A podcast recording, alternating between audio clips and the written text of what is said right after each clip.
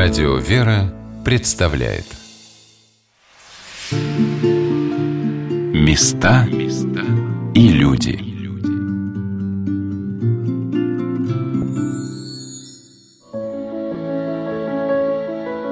Много путешествуя по России, я могу с уверенностью сказать, что русские монастыри – это особая территория, земля, наполненная светом и радостью. А вглядываясь в тихие и кроткие лица монахов и монахинь, я невольно восхищаюсь тем, какую красотою может быть наполнено сердце человека, посвятившего свою жизнь служению Богу. В Елецком Знаменском Епархиальном женском монастыре на всем лежит печать заботы и любви к паломникам. И светлой блистающей чистотой соборный храм, и выметенный от непрерывно падающего снега в те дни, когда я была в монастыре, могилка Затворницы Мелании, и современная, оборудованная всем необходимым, воскресная школа и уютная трапезная, а еще именно для паломников и самих монахинь, воплотившиеся в образ райского сада и райских птиц, в обители устроены вольеры с белыми павлинами, которые в греческой культуре, например, являют собой символ бессмертия, а также великолепные клумбы и цветники. Действительно, русские монастыри являют собой на нашей земле прообразы Царства Небесного. Все в них торжественно и возвышенно, и в то же время уютно и тепло. Невольно отдыхает душа и набирается силы и радости, божественной энергии, именуемой благодатью Божией.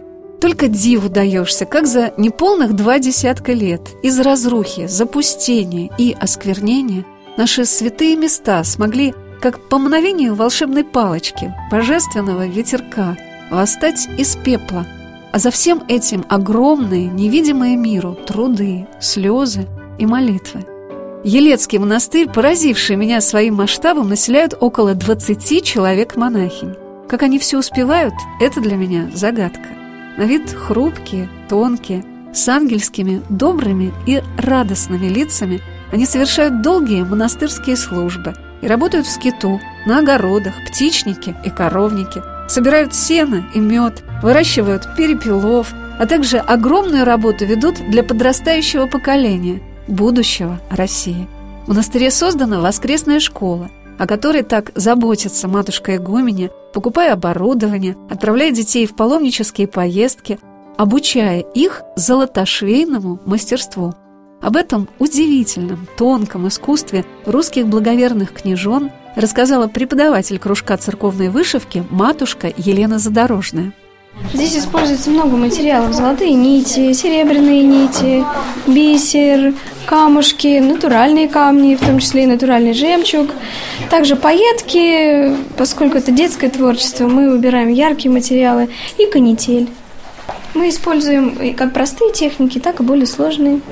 А вы где сама учились? Сами мы учились в стенах этого монастыря. Да. Приезжала ростовская школа из Ростова-на-Дону с прихода Георгия Победоносца. У них мастерская при храме, достаточно большая, да, иконописная мастерская и золотное шитье. Они учились у многих, также в Новодевичьем монастыре, во многих местах при монастырях. Сейчас в основном, конечно, возрождают золотное шитье, как бы искусство золотного шитья при монастырях и, и при храмах. Теперь золотошвей? Да, теперь мы стараемся развивать традиции золотного шитья и надеемся, что это искусство будет жить, развиваться. Вот о чем продолжила свой рассказ матушка Елена, насколько работа мастериц золотошвей связана с молитвенным деланием. Сейчас, как золотное шитье, у нас век очень быстрый. Мы стараемся привлекать какие-то высокие технологии, машинная вышивка. Ну и также существует ручная вышивка с помощью машинки, механизированная ручная вышивка. Там используются тоже золотные нити, и вышивальщица также сидит и кропотливо выводит каждый стежок, но на машинке. То есть есть машины, которые вышивают сами, на кнопочку нажала, и они выводят рисунок, который запрограммировала также вышивальщица. А есть возможность, сидит на пяльчиках, вышивает каждый-каждый-каждый стежочек. Используются шелковые нитки и золотные. А с, с детьми мы, конечно, ручное шитье, оно более кропотливое, оно требует достаточно много времени. Ну, а здесь учатся, да, как-то с молитвой, с терпением. Да, конечно. Девочек такие навыки самое главное, чтобы потихоньку, все не торопясь, и очень красиво, да? Конечно, это воспитывает прилежание, терпение. И золотное шитье – это равно молитва. В основном, конечно, в золотном шитье труд. Основной труд – это духовный труд. Это прежде всего молитвенное состояние, и если без молитвы, как без Бога не до порога, и без молитвы мы не сможем, соответственно, вышить ни стежка. Ни стежка. Ни стежка, да. То есть мы сначала, помолясь, потихонечку продумываем концепцию нашей вышивки и потихонечку, бисеринка за бисеринкой, стежочек за стежочком, у нас получается...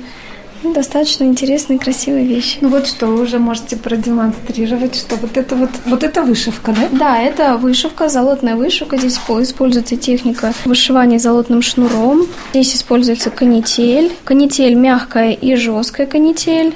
И, соответственно, некоторые элементы украшаются бисером. Он достаточно яркий. Канитель – это тонкие ниточки, да? Канитель, канитель – это небольшая, как спиралька. Угу.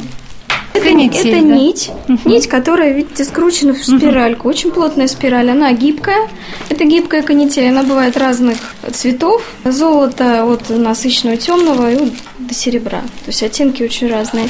Также канитель бывает жесткая канитель, вот это трунсал, тоже вид канители, это тоже металлизированная нить, металл, и, соответственно, она скручена в спиральку, она ломаная, как квадратик, и она скручена квадратная канитель.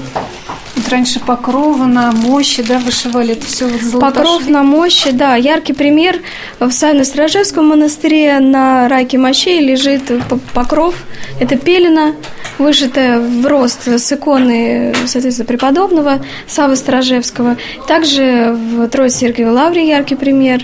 Пелена тоже вышита, я так понимаю, это достаточно современная вышивка, но там используются хорошие материалы, старые, которыми раньше пользовались нитки. три процента серебра, там, три процента золота, то есть они качественные нити. И очень красивый образ старинный. В основном, конечно, сейчас вот за образец берутся старинные вышивки, пелены, которые дошли до нас. Ведь коллективное творчество, ведь золотное шитье. Это соборное творчество, так же, как и молитва в храме творится соборно. И, соответственно, золотное шитье – это продолжение храма, храмовой молитвы, потому что в основном, конечно, на Руси у нас было принято именно для храмов вышивать, именно украшать наши богослужения. И облачения священников расшивали, и оплечи, филони, поручи богато украшали вышивкой. А вот что сказала о традициях золотного шитья в Елецком Знаменском монастыре преподаватель воскресной школы Людмила Петровна Крылова. Благодаря матушке его, меня она благословила нам открыть здесь церковную вышивку. Это единственная школа, которая существует при воскресных школах, кружок. Мы составили сами программу. Программу составляли сестры монастыря, потому что именно сестры монастыря тоже получили образование, потому что когда приезжала школа ростовская, то здесь обучились сестры монастыря, в частности, матушка Аркадия, она тоже владеет техникой церковной вышивки. У нас здесь при монастыре есть швейный цех, которым она руководит, церковные вышивки. Кроме ручной работы, которую они представляли, вот, кстати, на выставку они нам давали здесь свои работы. Им некогда, потому что они отшивают облачения для священников, покровцы в алтаре. У нас используются митры, головные уборы у священников. Всегда в монастырях только существовала школа церковной вышивки. И вы правильно сказали, молитвенность нужна. Поэтому, когда огромные пяльцы запяливают, как вот, например, для церковных врат, то сидит шесть монахинь, и еще шесть внизу под столом. И каждая иголочка «Господи», а вторая «Благослови», «Господи, благослови». И вот этот тяжелый труд выполняется только молитвенными в монастырях. У нас здесь всегда существовала школа церковной вышивки. Когда-то здесь, в монастырях, именно приглашали ростовскую школу искусств. И занималась монахиня Лидия. Именно тогда, до революции, она тоже вела школу. Также вот Панова Мария, это тоже была рукодельница, и она работала при церковно-приходской школе, и нам преподаватели Бунинского университета подсказывали, что это вышивка гладь. Нет, это церковная вышивка. Сейчас нам принесли, я вам покажу, те сколки, они как раз по церковной вышивке. Именно церковную вышивку преподавали при монастыре. Поэтому этот вид искусства возобновился сейчас, и в швейных цехах возобновились, уже есть машинки специальные, но все-таки ручной труд, он ценится больше. И наши матушки участвуют в конкурсах, как и наши дети. Посетив воскресную школу, я беседовала не только с ее преподавателями, но и с маленькими рукодельницами, к которым с удовольствием присоединяются и мальчишки. И как славно! Участвуя в конкурсах и обучая других детей из разных городов и приходов на мастер-классах. Вот как об этом сказал Иван Лазарев. Я учила всех людей, они там подходили крутить шнуры, а Полина с моей мамой учили их это, ну, пришивать к пасхальному яйцу, и они, ну, к яйцу вот такому тонкому, и они их с собой уносили. Угу, пришивали, люди, то есть да. Учили пришивать вот украшения. И дарили людям, кто это сделал. О своем участии в международном конкурсе рассказала Ксения Игнатова. Что ты будешь показывать, рассказывать? Куда ты ездила? Я ездила в Сергиев Посад. Кто там был конкурс? Там был международный конкурс «Пасхальное яйцо». И ты приехала со своим вышитым яйцом, да? С работой приехала. С работой. Здесь она есть, эта работа? Много работ. Покажи. Можно да. Взять рукой, да, посмотреть? Это вот ты вышивала сама. Елец второй Сион. Значит, ты куполок вышивала золотыми ниточками, да? А это я просто ткань. А ткань, да? Со всей России, да, там конкурсанты, да, со воскресных школ. Сколько лет тебе было, когда ты пришла только сюда? Восемь или девять. Сейчас тебе сколько? Одиннадцать. Одиннадцать, уже три года уже ты. А дома вышиваешь, что? На праздники кому-то, на день рождения. Нравится тебе здесь? Да. Да, а чем вот больше всего нравится? Вышивать нравится больше. Вышивать? А вот что рассказала о церковно-приходской школе дореволюционного Знаменского монастыря, показывая большие пасхальные яйца, украшенные фотографиями начала девятнадцатого века, монахиня Аркадия. Она у нас школа была за монастырем, где источник. У нас стояла двухэтажная хорошая школа на сто девочек. Там для бедных девочек, игумня Валерия, она сделала вот эту школу. Там вот сто девочек учились, которые не могли. Не преподавали батюшки, преподавали монахини. Вот игумня Антония, да, Криворотова, она была в числе преподавателей вот этой школы.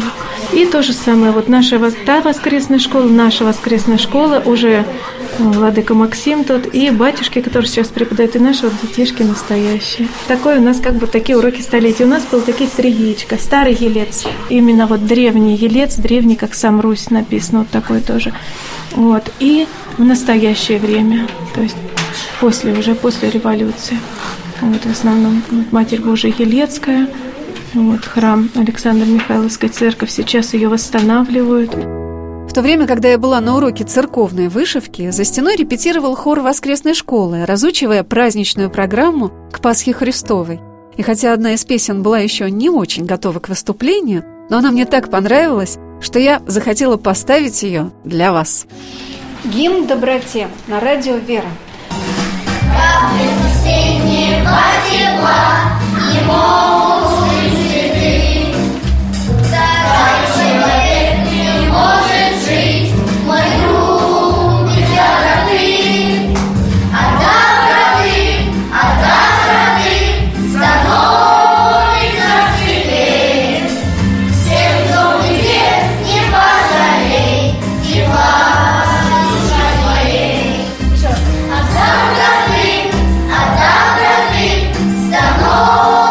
It's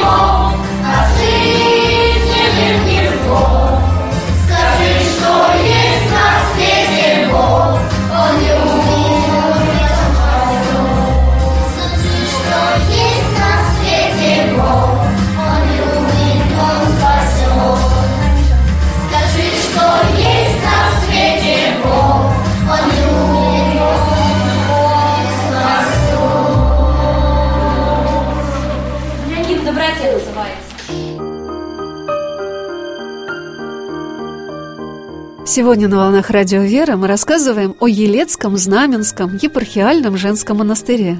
Главный храм обители посвящен иконе Пресвятой Богородицы Знамени, принесенной на Каменную гору в семнадцатом веке монахом Савватием.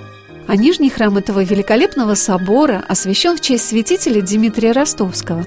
Он небольшой, уютный. Здесь совершаются постриги выночества и монашества. Об этом сказала монахиня Аркадия.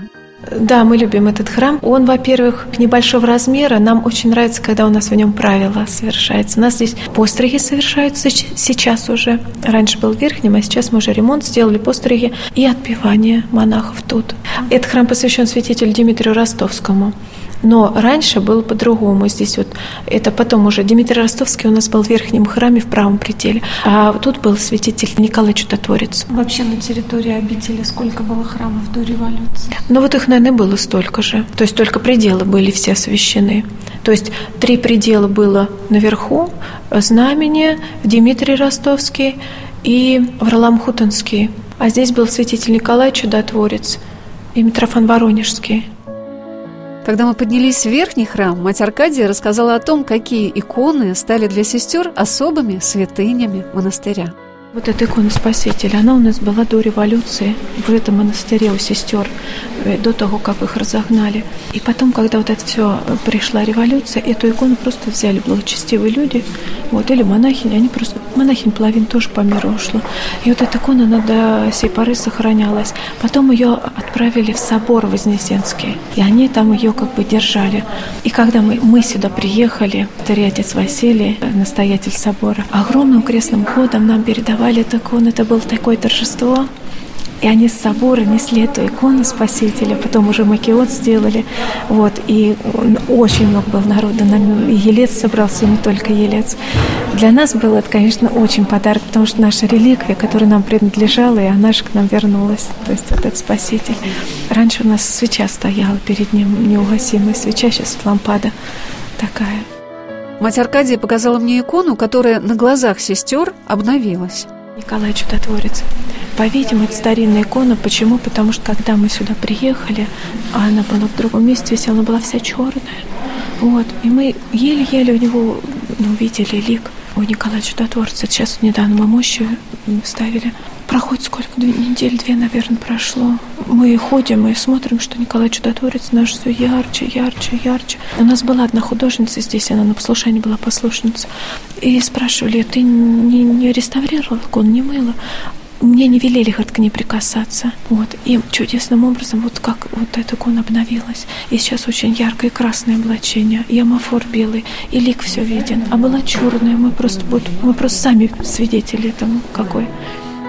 А также мать Аркадия показала мне икону святителя Дмитрия Ростовского. Икона Дмитрия Ростовского тоже.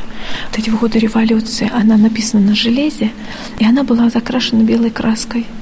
И тоже вот чудесным образом начала обновляться. Она была на чердаке у какой-то женщины. И как, они даже испугались, потому что они ее закрашивают, а он обновляется. И они потом ее вот это вот отдали в монастырь, вот эту икону. Она у нас мироточила, Дмитрий Ростовский. Он еще не был в Киоте. В каждом монастыре есть свои уникальные для этого места частицы мощей святых угодников, которые становятся покровителями и ходатаями за обитель. Еще у нас одно чудо такое. Матушки подарили в Греции тапочек Спиридону Тремифонскому. Мы даже его под стекло не стали делать, потому что, ну, как бы хочется вживую. Он, этот тапочек был на ножке у святителя Спиридона какое-то время. Они же меняют им тапочки. И вот представьте себе, ручная работа, вот это вышит, вот этот вот тапочек. И матушка свою икону даже дала келейную, вот, чтобы как к ней. Вот так вот греческие или монахи, или батюшки ей подарили. Она была в Москве. Вот такой нам подарок сделали в монастырь. Еще у нас есть мощь архидиакона Стефана и Дмитрия Солунского. Вот если мы будем иконочки какие-то делать, может, Бог даст нам. Ну и вот тут мощи, которые мы опять же собрали. Это вот при тех монахах мощи были, а этот вот ковчег с мощами уже мы сами как бы собирали. Ну, в основном дарили. Но особенным, сокровенным желанием для сестер обители является то, чтобы в Знаменском монастыре вновь были обретены мощи святой угодницы Божией, Затворницы Мелании, житие которое публиковалось в некоторых святцах девятнадцатого века, как житие местно чтимой святой. Конечно, больше всего мы желаем, чтобы нам Меланюшку обрести. Но она сказала, кому-то в видении сказала, явилась. И говорит, вы моей мощи не ищите, я вам сама явлюсь в свое время. Да, потому что как бы вот предание такое, что благочестивые люди ее вынесли из алтаря, когда вот это пошла разруха, вот власть пришла безбожная. Они вынесли ее с алтаря, где-то перезахоронили. Может быть, где-то в селе, а может, она где-то рядом с нами лежит, мы не знаем. И вот она кому-то явилась из людей, сказала, что вот вы не ищите, вот я вам сама явлюсь в свое время. Так что вот так вот. Да. А нам надо молиться, нам надо жить благочестиво, и чтобы ей было не стыдно за нас, чтобы она к нам пришла. Когда я рассматривала экспонаты музея монастыря, преподавательница воскресной школы Людмила Петровна Крылова показала мне несколько портретов затворницы Мелании и публикации ее жизнеописания в журналах «Странник» тысяча восемьсот семьдесят первого года. Портрет вы видите, да? Этот портрет девятнадцатого века из книги, который Макарий представил. Мы не знаем, кто был художник. А вот слева портрет, когда уже глазки открыты, этот портрет был написан по просьбе врача Холина. Это уже начало двадцатого века, когда врач Колин Николай Иванович. И вот по его видению художник исполнил портрет Мелании. Вот вы сейчас его видите. Следующий портрет был у матушки в келье. Она нам вот его подарила. Он передается от игумени из кельи в келью. Вот справа, смотрите, вот так немножечко. Вот этот портрет находится в часовне онкологической больницы областной Липецка. Ее передала Кукушкина, врач. И история появления этой иконы там тоже своеобразная. Она здесь приехала трудиться, она переходила с одной работы на другую, было очень много планов. Здесь, на территории монастыря, к ней подошла монахиня пожилая, она не знает ее неожиданно. И вдруг она передала ей, ну, это вот фотографии, а написано Маслов, сказал, вам она нужна будет и нужнее. И действительно, Кукушкина рассказала Наталья Васильевна, что она всегда дома молилась, а потом принесла в часовню. Сейчас вот видно, как онкологически больные люди приходят и по молитвам к этому портрету получают различные исцеления. Здесь исцеление получают люди, которые паломники приходят на могилу уже в Мелании. И у нас есть специальные вот тетради, перед вами там лежат, специальные бланки, записи, и очень много таких записей, когда люди получают исцеление онкологически больные. Ну и также рождение детей с Меланием. Работа по канонизации затворницы Мелании началась еще в девятнадцатом веке. И это тема ежегодных конференций, которые проходят в Ельце. Недавно прошла конференция по затворнице Мелании, о ее канонизации. Мы, у нас каждый год проходит конференция о Мелании, потому что именно тринадцатого января, день ее памяти, день рождения святой Мелании Римляныни. И в этот день родилась наша затворница Мелании, поэтому мы проводим конференции на разные темы. Вот в этом году у нас была тема «Исторические расследования о канонизации елецкой подвижницы затворницы Мелании». Здесь наши сестры монастыря выступали с докладами о том, что, да, канонизация Мелании – это не простой труд, это не скоротечный. В истории знает, что правление Петра Первого было запрещено канонизировать, и за двести лет было канонизировано всего пять человек. И наша Мелания, затворница в том числе, она считается местной чтимой. И только Николай Второй специально несколько узаконил канонизацию, приказы по канонизации. В сестрами монастыря собрана информация, документация, которая подтверждает канонизацию, когда, в какие годы. И только в тысяча девятьсот третьем году были четкие вопросы по канонизации. А до этого существовали различные минеи. Вот эти книги для чтения, вот нам досталась такая, они существовали в четырех изданиях. Последний – это Дмитрий Ростовский. Вот здесь, к сожалению, в этих книгах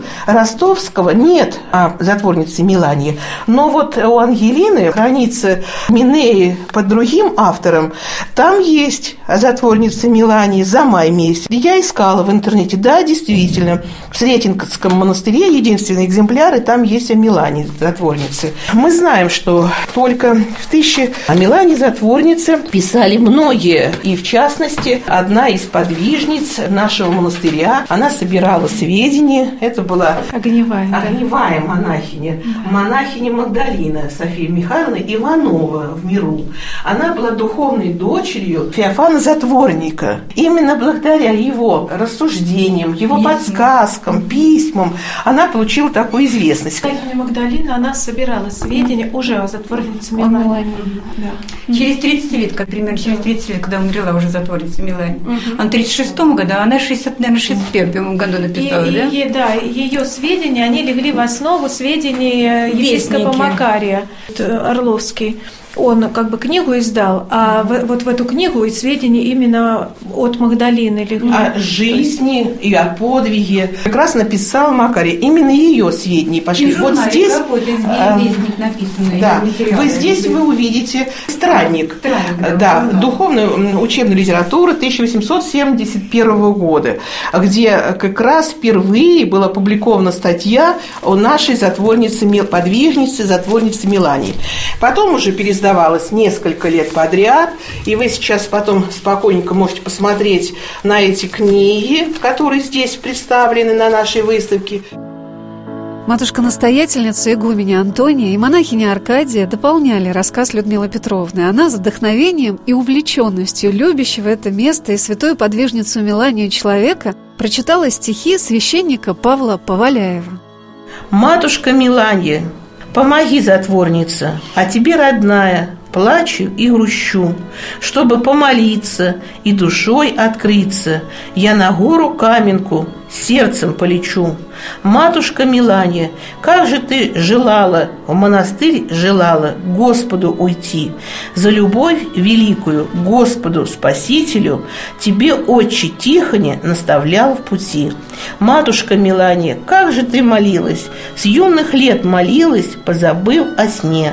Ты за всех молилась, Господу взывая, за волосы голову привязав к стене». Когда мы читаем о подвигах великих древних подвижников, как они жили в пустынях, питались кореньями, молились в дупле дерева или стояли всю жизнь на столпе, наверное, стоит только примерить эту ситуацию на себя и понять и оценить, что было под силу такому же, как мы, человеку, только с огромным отличием, имеющему великую веру и дерзновение перед Богом. Портрет затворницы Мелании рисует для нас образ мужественный, строгий и в то же время какой-то неуловимо грустный и сосредоточенный. Вспоминается сразу случай, о котором рассказала монахиня Аркадия, когда Меланюшка ждала на Пасху старца Илариона Троекуровского, а его пригласили в один елецкий дом, и он физически не смог бы к ней прийти. Но какова же была любовь старца, что Меланюшка была уверена, что отец Иларион был у нее в этот день в гостях, духом общаясь с затворницей и радуя ее своей беседой. А еще у матушки Меланюшки, как и у матушки Матронушки, есть удивительный дар утешения. Как будто успокаивает, убаюкивает тебя нежная материнская рука. Такое странное явление, что та, которая отказалась выйти замуж, иметь детей, стала для многих матерью, помощницей, защитницей. И думается, что город Елец, в котором, по рассказам священнослужителей, в первую неделю Великого Поста причастилось двадцать процентов горожан, находится под особым молитвенным покровом всех, кто здесь молился и молится, на Каменной горе, где когда-то, по преданию, находилось древнее городище. Людмила Петровна мне рассказала, что до реставрации камушки от той самой лестницы, про которую рассказывали сестры, все, кто причастен к Знаменскому монастырю, и, конечно, и сами монахини, забрали в свои дома и кельи. Настолько сильна благодать, молитва, память знаменских подвижниц в обители, которую святитель Тихон Задонский называл «вторым Сионом». И это не только образ, просто есть на нашей земле места, пропитанные святостью, как будто ставшие преддверием Царства Небесного. Стоит только взобраться на эту гору, как и мысли твои уже лучше, и чувства чище, и желания и устремления возвышеннее. Во время реставрации лестницы намоленные булыжнички разобрали на молитвенную память, а в кельях современных монахинь у молитвенного столика лежит камешек, на котором они совершают молитвы. Я побывала в Ельце Великим Постом накануне крестопоклонной недели. И дети воскресной школы разучивали пасхальные песнопения. Я подумала, что, наверное, каждая русская обитель, в которой были закрыты и уничтожены храмы, может по праву называть себя воскреснувшей, восставшей. И дай Бог, уже навсегда. И не только потому, что я обещала ребятам воскресной школы, что наша программа выйдет на Пасху, но и благодаря тому, что это очень правильно и верно закончить наш сегодняшний рассказ о Елецком Знаменском епархиальном женском монастыре пасхальной песней, а также приветствием дорогим сестрам обители с благодарностью за их заботу, внимание и молитвы за всех нас. Христос воскресе!